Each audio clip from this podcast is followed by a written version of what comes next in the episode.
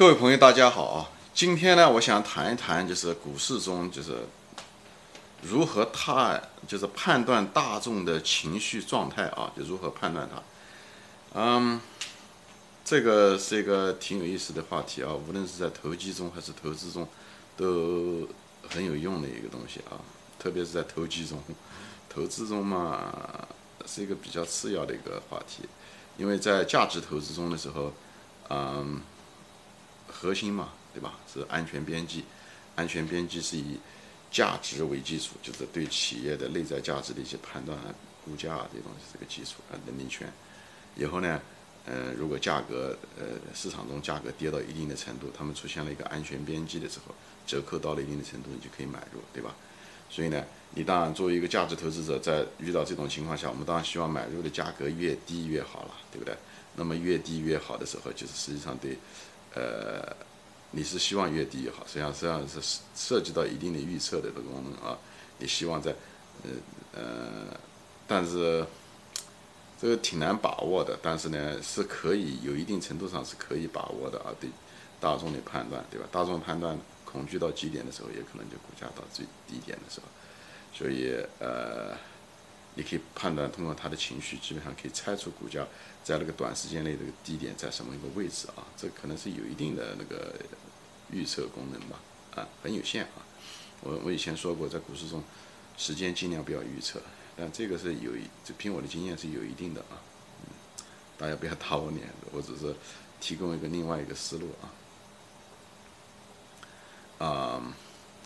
而且另外呢，就是这个对这个情绪的判断，就大众情绪的判断也好，呃，也可以嗯，对你自己保持理性啊，就是呃，不仅跟买入有关系，而且在你持有的过程中能够保持自己的理性，能够判断出大众是非理性的等等，这些都有关系。你如果判断出大众是非理性的，在这种情况下，那么你就要警醒自己，自己是不是处于一种非理性状态。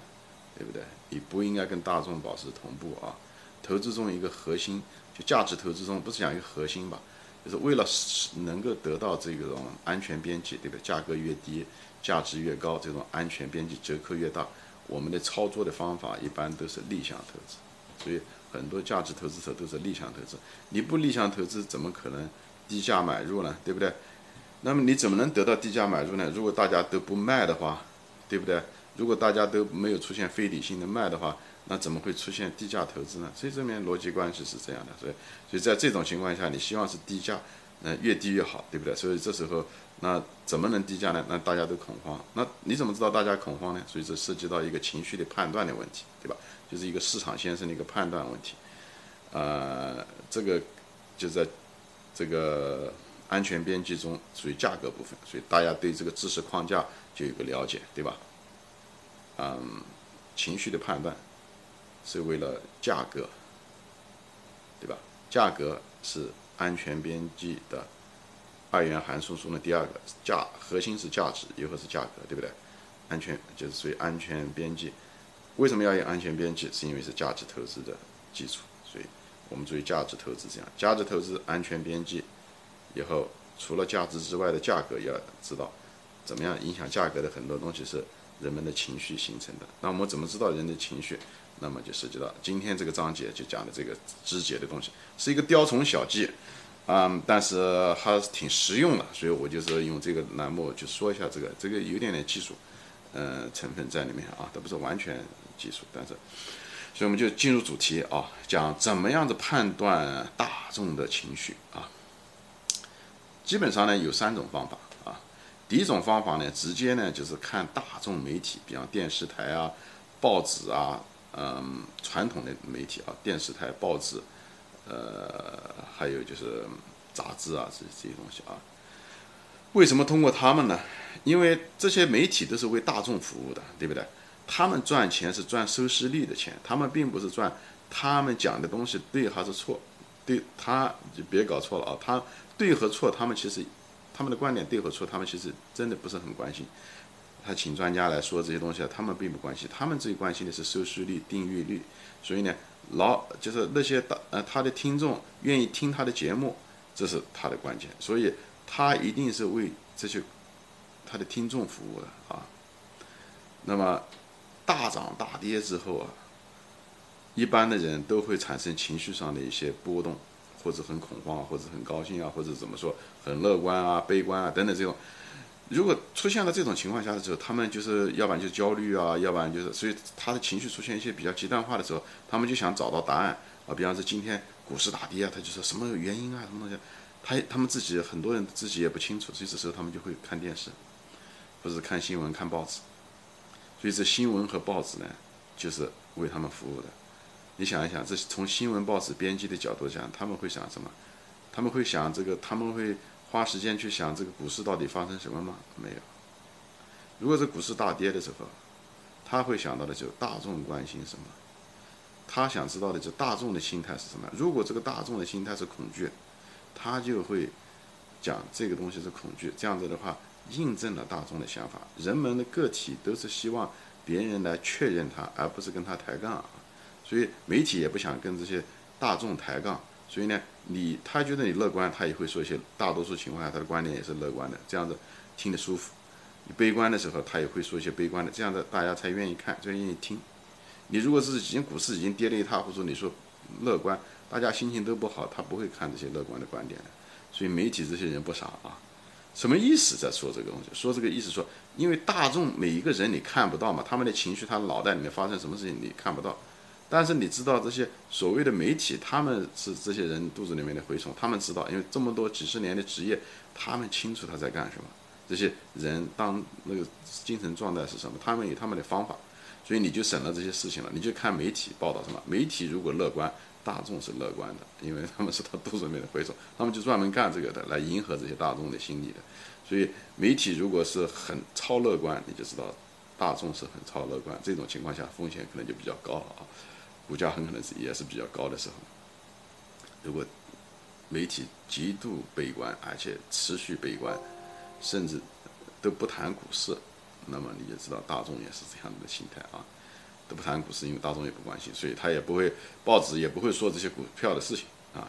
所以第一点方面就是从媒体的角度，你就知道大众怎么想的啊，是间接的方式啊。就像我以前说过的，你知道狼在哪里出没，你就找羊就好了。羊在哪里，狼在哪里。第二个呢，以己度人，什么意思啊？就是用自己来自己的心里面怎么想来推测别人，大众怎么想，因为。我们也是人嘛，我们也是大众的一部分，对不对？我们是也是人类的一部分，对不对？我们的 DNA 都是一样的，以后我们的生就是这个生理的这个激素啊，这些反应啊也是相似的啊，呃，都会产生情绪啊，看到什么消息产生什么情绪啊，这样就是我们的程序也是一样的，对不对？所以呢，股价和新闻就像一个输入一样的，因为我们看到的股价也都是一样的，对不对？股价波动都是在市场上面都会波，都都会公布出来。以后那个新闻大家看的也都是一样，所以输入都是一样，对吧？我们跟我们看到的看到股价跟千千万万人看到是一样的，看到新闻也是一样的，对不对？